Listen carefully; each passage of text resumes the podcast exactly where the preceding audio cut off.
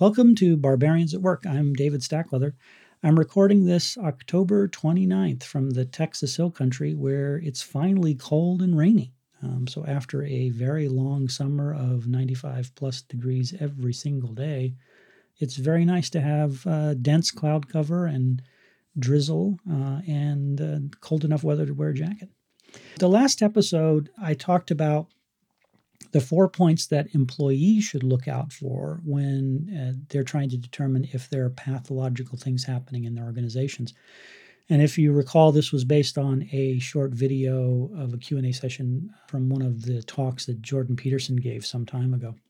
Just to re, uh, reiterate, go back to those four things real quick. The first one was being required to do things as the employee that make you ashamed or weak, and that you should stop doing those. And that's probably generally good life advice. The second was that systems go out of control progressively, slowly at first, and then it kind of snowballs in on itself. And that's true in organizations and in just about anything else in life. I think chaos kind of grows over time unless it's managed. The third thing is, is that much of the tyrannical behavior is happening in the mid levels in today's organizations. And this is what I'm going to talk about specifically today. And then finally, that all this stuff multiplies, this chaos in organizations multiplies because sensible people say nothing when they should say something. So those were the four ideas that we talked about in the last in the last episode.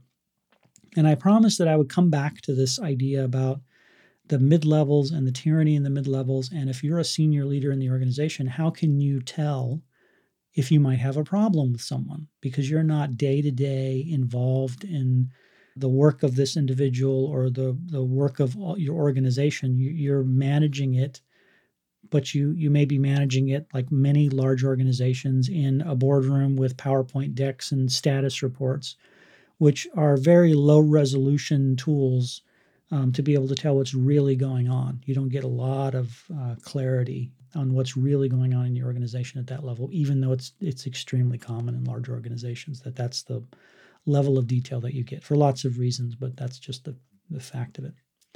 Um, so if you're a senior leader, or even if you're you know you're a mid-level manager yourself and you're trying to be on the lookout for issues, how can you tell that you may have a problem in the mid levels in your organizations? Um, now, over time, I've seen some common themes. I've observed some common things that, although it's not a checklist and it's not an algorithm that you can you know punch in the data and it spits out whether you have a problem or not this is more art than science, but it will indicate whether it's worthy of further investigation.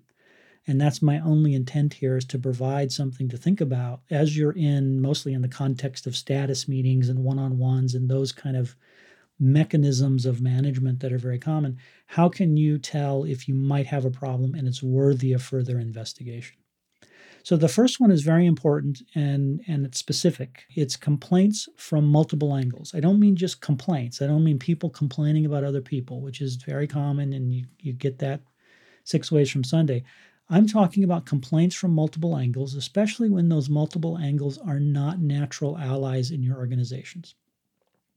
So, if a mid level manager is acting in a tyrannical fashion, they will have caused pain and suffering for the employees, but generally, unless the manager is just in one narrow slice of your organization, they're dealing with other departments, other organiz- other pieces of your organization. In some cases, they're dealing with other managers or other employees within those other parts of your organization. And so they're going to generate a lot of friction because they're going to be treating everyone in the same poor fashion. If they're on a project and it's a cross functional project and you have people from finance and people from IT and people from sales and people from design and, and people from operations. They're going to generate complaints from all these various people. And some of these people or the mid level managers in these organizations are going to complain about the behavior of this particular mid level manager who's acting in a tyrannical way. Now, the reason that I, I make the point of multiple angles who are not natural allies in your organization is because it's easy for us to dismiss almost like children you know they're always complaining. So just you know tell them to just uh, forget about it. You know it's we have tons of toys. You don't have to argue about that. Just move on. You don't want people to obsess over the minor stuff And a lot of complaints in the corporate environment seem like minor stuff. It's like, just get to work, guys. Why are you complaining about these minor things? And it always seems minor from your, you know, top floor uh, um, uh, office with the mahogany lined doors, right? But it it's it seems silly, and we want to push back and said, just get back to work. Just everybody be an adult. But if you're getting complaints from multiple angles uh, who are not natural allies, it indicates that there is a problem of of behavior of that individual, most likely, or it's inconsistent with how the other departments are, are operating at, at, at the nicest level. But it probably indicates that there's something really wrong with the behavior of that manager because otherwise, unless there's a specific political angle that you can identify, most mid level managers or especially employees are not going to complain about another person for fear that um, it's going to bounce back on them, um, especially if that person is, is influential or has some kind of power. And especially if this has been going on for a long time. Um, so it's like you know people don't change. They don't they aren't nice one day and tyrannical the next. And so this is a migration into behavior and it's unlikely that people are going to complain about it unless it's too much to take um, and it's real. It's not just a random this person didn't fill out the form correctly and i'm going to complain about it. These are probably real and they're real either in the behavior or in the interpretation and either way you got to deal with it. And so if you get complaints from these multiple angles you know finance and it come and they complain about a manager that works for you and you think to yourself, well, IT and finance are always at each other's throats, but in this case, they're coming together, or I'm hearing it separately, but I'm hearing the same story. You probably have an issue, and you shouldn't, uh, you know, give it short shrift. You should really focus on that because it's it's unusual that people who are not natural allies in the organization and are fighting, you know, tooth and nail against each other would kind of cause a pause to offensive operations to come and complain about another individual. It indicates that there's something wrong. Now, the other thing about you know these these mid-level managers who are acting in these tyrannical ways is because of the way people respond to fear, it's likely that their behavior is causing uh, problems in the other departments. Employees aren't doing their best work, things are getting dropped, whatever the case. And so sometimes you get another department or another manager or another employee who will complain about this manager, but they're doing it primarily as a as a defense mechanism because they can see that yeah, my department has problems, but I think the problems are really because of the behavior of this manager. So I want to get ahead of this because I know this manager who's acting in a tyrannical way is going to eventually, you know, throw me quote unquote under the bus. And so I want to kind of get ahead of this but you shouldn't uh, uh, dismiss those because even though the the reason they're coming forward with the complaint is is somewhat of a self defense mechanism, it's there's a root problem there that needs to be resolved, and you need to give that um, due consideration because otherwise you're going to have this kind of eventually the organization will learn not to complain, not to raise issues, and then the tyrant is kind of unencumbered um, and then you truly are only getting one side of the story because everybody else will just shut up and they won't say anything because you've communicated unintentionally that you trust this manager so much that it doesn't matter what the complaints are. And i've actually had situations in organizations where the complaints are um, complaints of harassment and that you wonder legally how could they continue and the organization just dismissed it. And everybody learned very quickly just to keep your mouth shut. Don't say anything because even going to hr even making a complaint of harassment and and in the cases where um, i've seen at least a couple of cases where the cases of, of uh, the, the um, accusation of harassment, let's say, was well founded. I don't know whether you know it violated any law or, or rule. Certainly violated rules of kind of normal uh, behavior in business, but the organization quickly learned there's there's really no point. Why are you gonna you're gonna shoot yourself in the foot if you raise this objection? You just need to either need to get out of the organization or just just deal with it um, and suffer. And in all too many times, people suffer and then they basically become inert in the organization. Um, so that's the the uh, the first one. Complaints from multiple angles. Take them seriously. Understand that if you're getting complaints from multiple angles and you do have a problem with one of your managers, they're probably creating other problems in the organization. They're probably creating the same uh, performance problems that that tyrannical manager will complain about or justify their position or justify their behavior with. It's a it's a self sealing system at some level that they've created. Um, the second one is a hero singing their own praises. So if you have a mid-level manager who is constantly singing their own praises, especially about how they prevented disaster, right? If it weren't for all these other idiots, and if I wasn't there, well, it would have been a disaster. The whole thing would have blown up. Everybody would have embarrassed. We would be on the five o'clock news. Um, but I was there and I solved it. And this is kind of a uh, a defense mechanism that some of these managers will use when the complaints come that, well, they're difficult to deal with, or they yell at people, or the justification will be, um, well, if I wasn't riding them very hard, if I wasn't pushing them so hard, then nothing would get done. And I've, you know, seen this time and time again, uh, especially because a lot of the management structure and processes get get reduced to PowerPoints and status reports which, you know, PowerPoints and status reports don't reflect reality.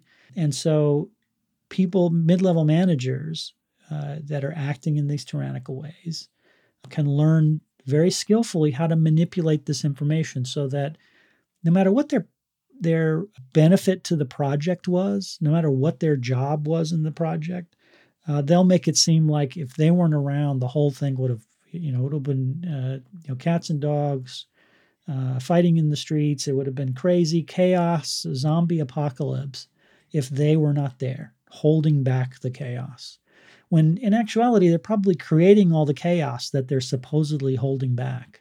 And it's certainly not a, um, a position of leadership. They're not taking leadership. They're not guiding and mentoring and coaching people. They're basically creating chaos and then saying, if I wasn't here, the chaos would be worse because it could always be worse. But if you hear this again and again, where you're hearing a story where an individual manager is saying it's, you know, it's all because of me, and you're not hearing a lot of defense of the team or what the team did or what individuals did in the organization, people maybe you've never heard of, it's an indication you may have a problem because you have somebody who's just focused on their position, um, which means that almost per definition, they're not leading others in the organization, especially if they're in like a cross functional project. They're not dealing with others in a way that's going to get the most out of them and they're presenting a narrative to you that is is completely self-serving and you should be very very suspicious of that it's not that you know hey one thing happened or one project and somebody really pulled out a real heroic effort and you want to thank them that's that's great but if you hear it again and again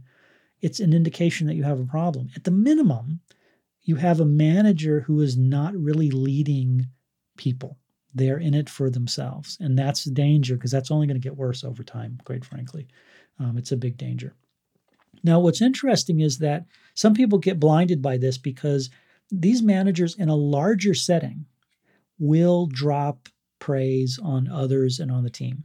Okay, so if you have a situation where you have a business uh, project manager or program manager type, and there's a big project that involves technology, and they're constantly complaining about the technology department, which is a very common thing. Um, technology department's uh, incompetent; they can't, uh, you know, figure out what way is up. And if I wasn't there pushing them twenty four seven, then nothing would get done. They'd all sit on their hands and stare at the wall all day, right? Now, if they're in a, a larger status meeting, let's say, and management representation is there from the technology department, they're going to drop little, uh, you know, kudos onto the teams here or there. Um, even though they may have yesterday been complaining, they, even if they work for you, they may have been complaining about these individuals the prior day. But in the context of this larger group, they're going to drop this kind of uh, bit of praise on other teams, um, and they'll do that judiciously and usually in a way that ties back to their, you know, being the the the source of that, um, you know, good outcome. But they will do that which uh, then causes people even in like in this case in the technology department to say well at least she she did or he did say this was a you know it was a team effort the team did good. And i've seen this you know time and time again where you have a manager acting in a very dysfunctional way but they're smart enough to drop these kudos onto teams that they've basically tortured and the senior leadership over these other departments will then parrot that information back down onto their department saying, Well, I just want you to know so and so said we did a great job and it's always difficult, but so and so said we did a great job. So good job, team. And so teams then learn to, well, I, I, how can we say this person's terrible now that they've praised us? But you've got to think about it's all in the service of that one individual. This is not in the service of the organization or the department or the customer. It's in the service of the individual. And again, you're hearing the the hero, supposed hero, singing their praises, but it, it's always going to be one sided. A lot of details are going to be left out, especially if you're managing this from a PowerPoint perspective. Always have to be cautious of that. So, if there's too much self praise going on, you probably have an issue. Um, the third item, and this is probably happening a lot more than you realize, is uh, prep meetings, meetings for meetings if you're not aware if this is going on or if you don't think this is going on, it's probably just because you don't have visibility to it. If there's anything that involves a PowerPoint deck, I guarantee you there's a pre meeting for the meeting. And sometimes this is not bad. People want to get on the same page. Maybe there's multiple departments, they want to have a conversation. But there, there is a process where the pre meeting is really about one manager forcing the narrative. And so you'll see this in a couple of ways. One is uh, it seems to take forever to get an update on something. And usually this means that the manager that you're relying on to get that update is getting data from other departments, but is unhappy with the data, so has to massage it in a certain way. But obviously can't out and out lie, so you have to manipulate it in some way that's adjacent to the truth, but tells a certain narrative that you want to have told. Um, and this takes time. You know, it just takes time to craft a story, right? Um, any any uh, uh, screenwriter or author will tell you that you can't write a book in a day, at least not a good one. Um, so there, there's that delay between um, I need an update and getting an update. Now, some in some organizations that have a very low tempo, um, you won't notice this because everybody's kind of gone into the tempo where you know every month we have a meeting, and so three weeks before that meeting is, we'll start to craft a deck. In a big status meeting, one of the easiest ways to tell if this is going on is if you hear, and you have to be observant to this, if you hear any other people in the meeting, uh, representatives from other departments, make a comment that they haven't seen the deck beforehand. And so they won't say this explicitly, but they'll make some comment, some kind of passive aggressive comment about, oh, well, do, do we have copies of the deck? And you'll you'll have to think to yourself, well, if it's a technology project and the technology people are in the meeting asking to see a copy of the deck, why wouldn't they have a copy of the deck? Um, because it's produced with their input and they're part of the crafting of this information. Why are they not seeing it? That's a big red flag because it means that the manager who's presenting the information has kept it from them. Uh, on purpose, probably because they're saying something or they're leaving something out that they don't want to have in the deck, or they've crafted it in a certain way that they want to position it in a certain way, um, where they're afraid that they would have gotten objection from that from the other department. And they're hoping that in the context of a big meeting, that nobody's going to want to cause a big crisis. And so they'll just keep their mouth shut and then think, well, maybe I'll deal with it later. I'll correct the record later. Um, but of course, we know, you know, if if the newspaper makes a big front page article and it turns out that it's false, and they write a correction on page six the next day, well, nobody sees the correction, but everybody rem- remembers the big headline, and that's the same problem with these, you know, this kind of management by PowerPoint process. So if you're ever in a big meeting, a project status meeting, and you hear somebody say, "Oh, I need the I need a copy of the deck," or "Do you have a copy of the deck?" or "Can you email me?" Uh, the deck. They'll mention this often because they they want to get it obviously but they're also trying to communicate in kind of a passive aggressive way that hey uh, i didn't really have a, a, hand in the crafting of this deck and i may not agree with everything that's said but i may keep my mouth shut for political reasons in the meeting. And so at that point as a senior leader you want to dig into that and say how was this information crafted? Who who crafted it? Does everybody uh, on the same page? Does everybody agree with what's in this deck? Is there anything missing that we need to know about. Um, and asking those direct questions, it becomes harder for people to kind of keep their mouth shut because they feel kind of a responsibility to, to be honest and forthright. And if you start to ask those kind of questions, the truth will come out pretty quickly. Um, and it may have a side benefit, even if you don't deal with the tyrannical manager. It may have a side benefit of regulating their behavior because they know that there's a, a bigger chance they would be called out on the carpet. In other words, their narrative can't now has to toe more toward reality than it may have uh, been required to otherwise, because now they're worried that if they do something too egregious, they will definitely be called down on it.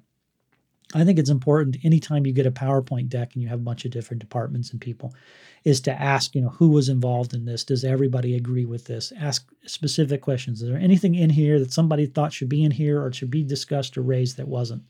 Um, because if you don't, um, uh, if you don't do that, you're going to get a narrative that is is one-sided and problematic. Aside from the fact that PowerPoint's not a great way to manage, but you know, we'll leave that as it is. It's the way most organizations manage themselves. Um, a fourth is look out for relabeling. So this is a specific around transformational efforts, and I've been involved in several big transformation efforts. The you know the latest vo- one in vogue is agile transformation, and this one, depending on the framework and the context of the transformation, you're talking about new roles that have new names that are totally different from you know standard kind of corporate titles. And so you're you're making some fairly drastic change that requires people to either new people to come into the organization or the existing people to do quite different jobs because the especially in the case of an agile transformation, the jobs are quite different and you're eliminating a lot of kind of uh, unessential uh, work and jobs and job titles and that kind of things. If you're doing a real agile transformation, you're going to have some big changes in that regard. And so, and unless you're getting rid of most of the people, um, which is, I don't know that I would recommend that. So let's assume that you have all or most of your uh, staff remain. They're going to take on new roles and new titles, and it includes these mid level managers. And so when you're doing this, you need to be on the lookout for mid level managers who want to relabel themselves. So they want to take on their same portfolio of work, maybe some additional work and change their title to align with the new structure. But you've got to ask yourself if if they have the same portfolio of work, what's really changed? And the answer is nothing's changed. That's the whole point. And so you have to be very cautious. I, I've seen this, especially in agile transformations, the big problem. There's a problem with uh, project managers to scrum masters, which is uh, can be done in some cases uh, very successfully, depends on the individual.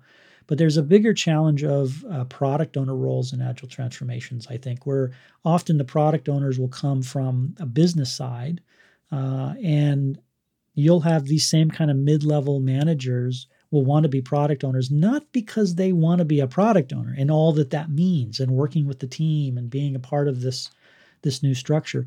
They want to be product owner because they don't want anybody else to have the power of being a product owner. Um, and so they'll put themselves in that position, but not give up any of the of their portfolio of work. And so, you know, I've seen an example. One one of the most egregious examples that I've seen is a big business division, a big product, the biggest product in the portfolio products of the organization, needed a product owner for this product area. The particular mid level manager who had been involved in all the technology projects and causing all kinds of chaos for years, and you know everything that I've listed thus far was evident in that situation. Complaints from multiple angles, the self praise, um, the uh, uh, you know prep meetings on prep meetings on prep meetings, and the PowerPoint decks being kind of a narrative that didn't make any sense or didn't toe to reality. All this stuff was evident, but this individual didn't really want to be the product owner and all that that meant and the way that the job is really described, but wanted to be the product owner because didn't want anybody else to have the power. And so you have an individual who constructed a product owner role, but also included other ancillary projects that were not part of the product portfolio. And so this basically looked like the old job. It's just I'm overseeing all this other stuff. I've just relabeled everything. And that's a big red flag that, well, nothing's going to change. And so whatever tyrannical behavior was happening before is going to happen now we've just changed the words. Now we're calling it sprints and agile and scrum masters and product owners and this kind of stuff, but we're not fundamentally changing the organization. The real big problem of that is, is that you as a leadership team, hopefully the team and not just one person, but even if it's one person kind of driving change in the organization, you've made some commitments about we're changing, we're doing something different. And now this is communicating that no, you're just relabeling everything. You're just changing, you're just painting over the sign, changing the name, but fundamentally nothing has changed. It, cynicism uh, kind of embeds in the organization at that point, and people, the employees, the ones that you most need to stand up for the change and to be most aligned to the change, uh, begin to think, well, this is all kind of fake. You know, this is not real, and uh, this is kind of a joke. And they, you know, they disengage from it, and eventually kind of wonder, well, where, what are the benefits of the change effort? And that's because you never really changed. You never really forced the organization to change because you had a mid-level manager acting for themselves only, acting in a tyrannical way, but relabeling uh, enough, making enough change so that they embed themselves in the new process, but fundamentally on a day to day basis, not changing the way they act at all, not changing the way they manage at all. And it's perhaps, especially in the case of an agile transformation, it's inconsistent with the whole point of the transformation. And I suspect with most, you know, even if it's not agile, any kind of transformation, it's it's going to be inconsistent if your intent on your transformation is to improve the adaptability of your organization, the flexibility, those kind of things, which are, are common no matter what you call it, um, no matter what kind of framework you use. Um, so that's number four. Number five is uh, one that I've written about before. Um, I think on LinkedIn I post something about this. Is what I call the independent third party gambit. And this is a problem of if you have a tyrannical manager, it's a gambit that they'll use. It's also a gambit that incompetent managers will use. So if you have a situation where you have managers who've been promoted through Peter Principle and they've kind of hit their their maximum level and they they they are are incompetent in their current job and they really should kind of go down a level.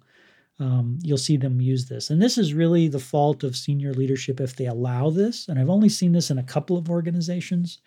Um, and it just happened these are long-lived hierarchical organizations, but I've you know I've seen it uh, twice in uh, you know in 3D, let's say, and I've heard about it in in many more organizations.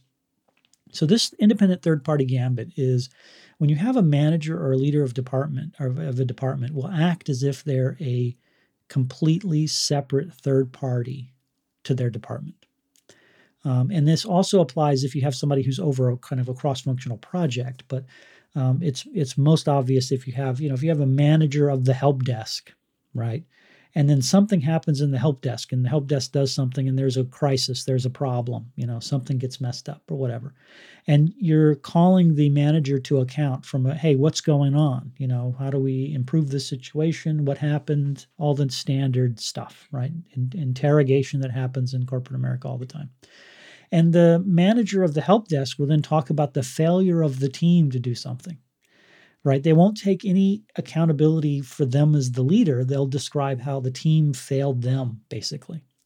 And if you're a, a senior leader and you accept this argument, you're kind of going down a really bad path um, because incompetent managers will use this to any kind of failure they'll separate themselves from the failure. It wasn't a failure of mine, it was a failure of the teams. And they won't take any accountability for uh, leadership and mentoring and helping the team overcome problems or even discussing, yeah, this was a problem and I, you know, didn't know it was going on or somebody did something wrong, but I'm the manager of the department and here's what I'm doing and here's how I think we can fix it. Or, you know, I have no idea and I need some help. I need somebody to to help and to talk to and to um, try to figure this out. Those are all those are all legitimate responses um, in a in a good organization.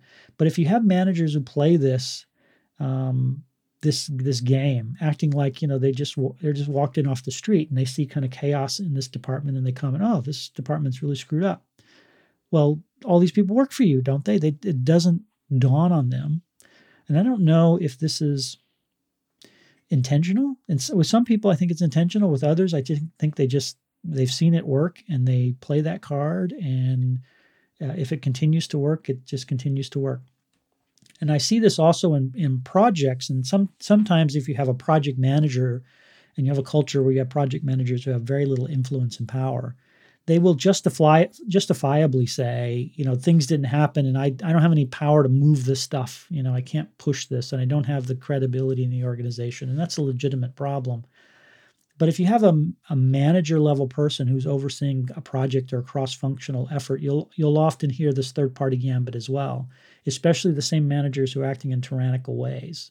Um, and they'll pull this argument of, you know, I'm I'm a uh, uh, basically a genius um, I'm the one holding back the chaos, and it's it's this project team, this particular department that failed me. Um, and you'll hear this again and again. They won't take accountability for their own leadership of the situation. You know, what did I do? How can I improve this? What did I miss? How can I help people more? How can I change the dynamic and the tempo of this more? They won't they won't raise that. It'll always be about the other person failed. Um, and I've seen this embed itself in cultures at very high levels where you'll have basically C level executives playing this gambit and accepting it from their um, direct reports. And it's toxic because it seems like the, the management layer in general is immune to the effects of, of failure in the organization but they always line up for praise when something goes well right? It's it's only only a one way street here. Um, so they don't act like an independent third party when it's successful. They act like an independent third party when there's failure. And you and as a leader you just can't do both. You take both. Uh, you take the failure and the success and you're a part of both of them. Um, and if you if you have somebody who's arguing only on one side right? If something good happens you know call me. Uh, i'll take credit for it. If something bad happens well my people i don't know. They're really terrible. I used to ask all the time when this would come up um, you know who hired all these people? You know especially if you have an organization that um, they'll complain often that the staff isn't any good or you know they're they're lazy or they don't care. And i you know i always wonder well who hired them you know where's the real problem right? If we have bad staff is the problem that the staff is bad which is probably not true but let's just say is that the problem or is the problem that we have management who's hiring bad staff? Um, it seems like that's the easier problem to solve is just not to bring in the bad staff to begin with um, so that the independent third party gambit, you'll see this played. If you see it played, you have to shut it down uh, immediately. If you're in a culture where you allow this, somebody has to kind of speak up and say, "Hey, if we're leaders, we're leaders." Otherwise, what's the point? And if we're throwing our own people under the bus because it's expedient, then that's fundamentally an immoral act, I think. Um, and it should stop uh, immediately. You have to shut it down almost brutally, I think, because um, it'll it'll really metastasize in an organization.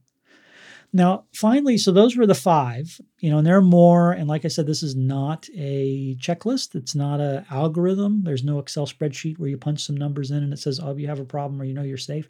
It's really an art. It's a feel. You have to start asking these questions. But you have to be aware of this and look at this the complaints from multiple angles, the managers singing their own praises, the prep meeting upon prep meeting, and people don't know what's in the PowerPoint deck that you're seeing, relabeling of roles, especially when you're in a transition or transformation effort. Um, and finally, the independent third party gambit. If you see any of these things or multiple of these things, if you see multiple of these things, you probably almost assuredly have a problem. But even if you see just one of these things, you it, it requires more investigation. Now, when you go and investigate, when you start to push back on this, when you start to question these uh, managers, you know, where, where is this data coming from? What's really going on? How are you leading this effort? Why am I getting indications from multiple angles that we have a problem? Um, you're going to get a defense.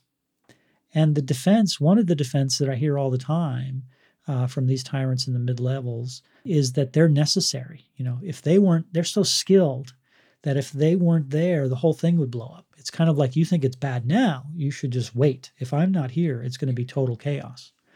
Now, Bill Campbell, who's a, a, corporate coach for most of the big technology companies, he had a term for this called aberrant geniuses. And aberrant geniuses were people like Steve Jobs, who anybody who's who's read or knows about the history of Steve Jobs, he was not the easiest person to, to deal with. But in Bill Campbell's estimation, people like Steve Jobs, you have to determine whether the chaos that they generate, the problems that they generate, is worth the management overhead of dealing with those. Does the value they bring to the organization ultimately, yes, it does cause some problems. And although in, in the case of Steve Jobs, there was a migration from the way he behaved before he got fired from the company he founded, Apple, until he came back to Apple later, I think there was a modulation there. But there's still this question of is, is there a scenario in which this aberrant behavior is worth it because of the benefit and the value that that individual brings? And I think that that's absolutely the case. And we know this in some cases where you may have a, you know somebody who's kind of a designer artistic and they're kind of difficult and flighty and difficult to deal with and they seem to be bouncing off the walls but the product that they produce is very valuable. And you think well as an organization, as a management team, can we structure something around this individual to be able to manage and modulate this behavior so that it's not toxic and it doesn't destroy the organization, but that we can get the value uh, and manage that situation. And you always have to be on the lookout for that. You know, it's not that you, you need to fire every asshole. Sometimes the assholes can be managed.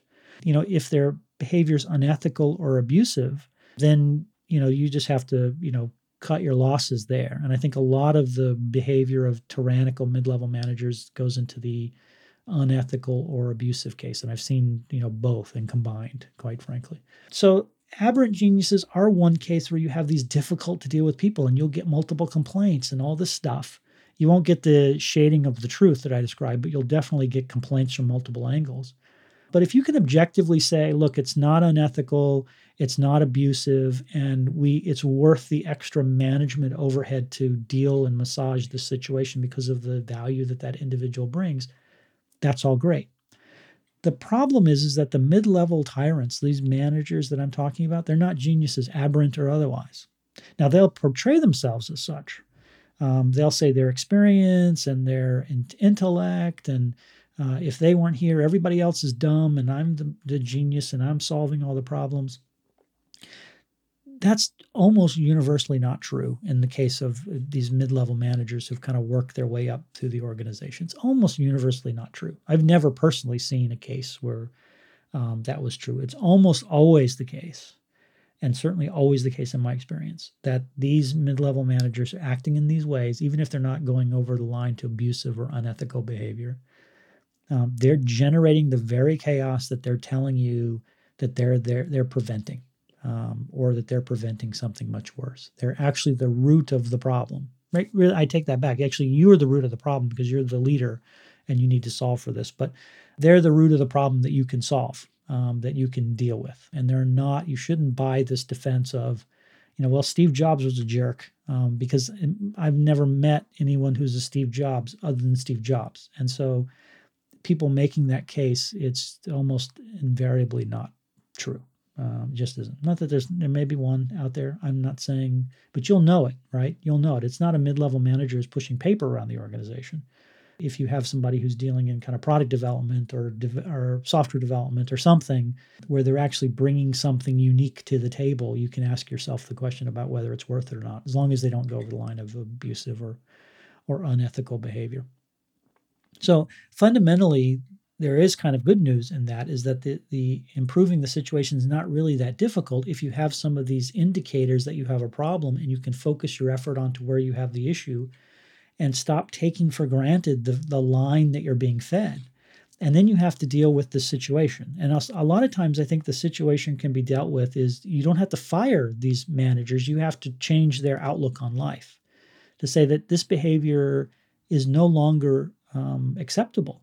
And th- that's interesting, no longer acceptable because apparently it was acceptable before. If this has been going on for a while, you as a senior leader have to accept that somehow you've communicated that it's acceptable. You've accepted it um, and it became part of the process. And now you want to adjust that. And you have to be honest with that, you know, to say that maybe I I was blind. Maybe I was willfully blind to some things, and and I don't think we can continue that. And I need to to improve the situation, and therefore I need you as a mid-level manager over some area to act in a different way. Uh, and as we've talked about some of these indicators, just reversing those gives you an idea about what to do, right? So if you have complaints from multiple angles and you're getting a narrative that doesn't comport with the facts, and people are kind of surprised about PowerPoint decks and the like, you can start to enforce some kind of cross functional coordination and collaboration. And it probably is going to mean you're going to have to enforce that, meaning you're going to have to participate in it.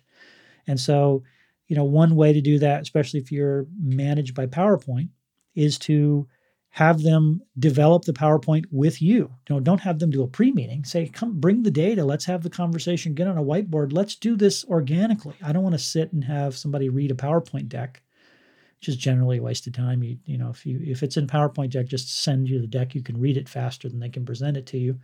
But develop the update organically with the team that supposedly would be developing the update. How what's going on? What are the problems? What what do we need to do? What help do you need to do? I, I I say that that's much more useful to you as a leader than uh, listening to some PowerPoint deck. You've got the team around you. Get on a board, talk about what's really going on. That's going to have much more value and you're communicating the value of collaboration that you want to have all the different voices heard not because everybody you know you want to hear from everyone but you want to hear all the angles because it's important to make decisions you want to have more data to be able to make the right decisions and so these are generally not that difficult not that complex to solve it takes time and effort and you have to put the time in um, and sometimes that seems, uh, you know, more difficult than it should be in today's organizations. But I think a lot of cases where you have problematic mid-level managers, you can solve that by simply becoming more involved. Occasionally, and this is the single digits, you know, these are not the bulk, but occasionally you'll have someone who just is, they're too baked. They're, they're too far gone. And the best thing you can do as a defense mechanism for your organization is to give them a severance package and thank them for uh, what they've done and move them on. You probably do them the best service you could because that'll probably regulate their behavior more than anything else.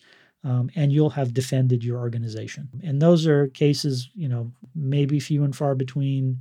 They're small. I've seen maybe a couple in my career where, you know, I've said these managers really, there's, there's really no solution other than um, moving them out of the organization. There's just no other no other relevant way to do it that would that would be relevant on a timeline that makes sense in the organization. You, you, only you will know that one way or the other. Um, okay, so those were the things. Um, and if you have more, I'm sure you do. Um, feel free to uh, send them to me. If you go to our website, barbarians.fm, you'll see all the episodes and the show notes. And there's some links to stuff like Bill Campbell and other things. I'll put those in the show notes um, and the article I wrote about the uh, independent third party gambit, again at barbarians.fm. If you have any topic suggestions or guest recommendations, there's a contact uh, form. You can send that over. Very interested to hear from that uh, from all of you. Um, until next week, thank you.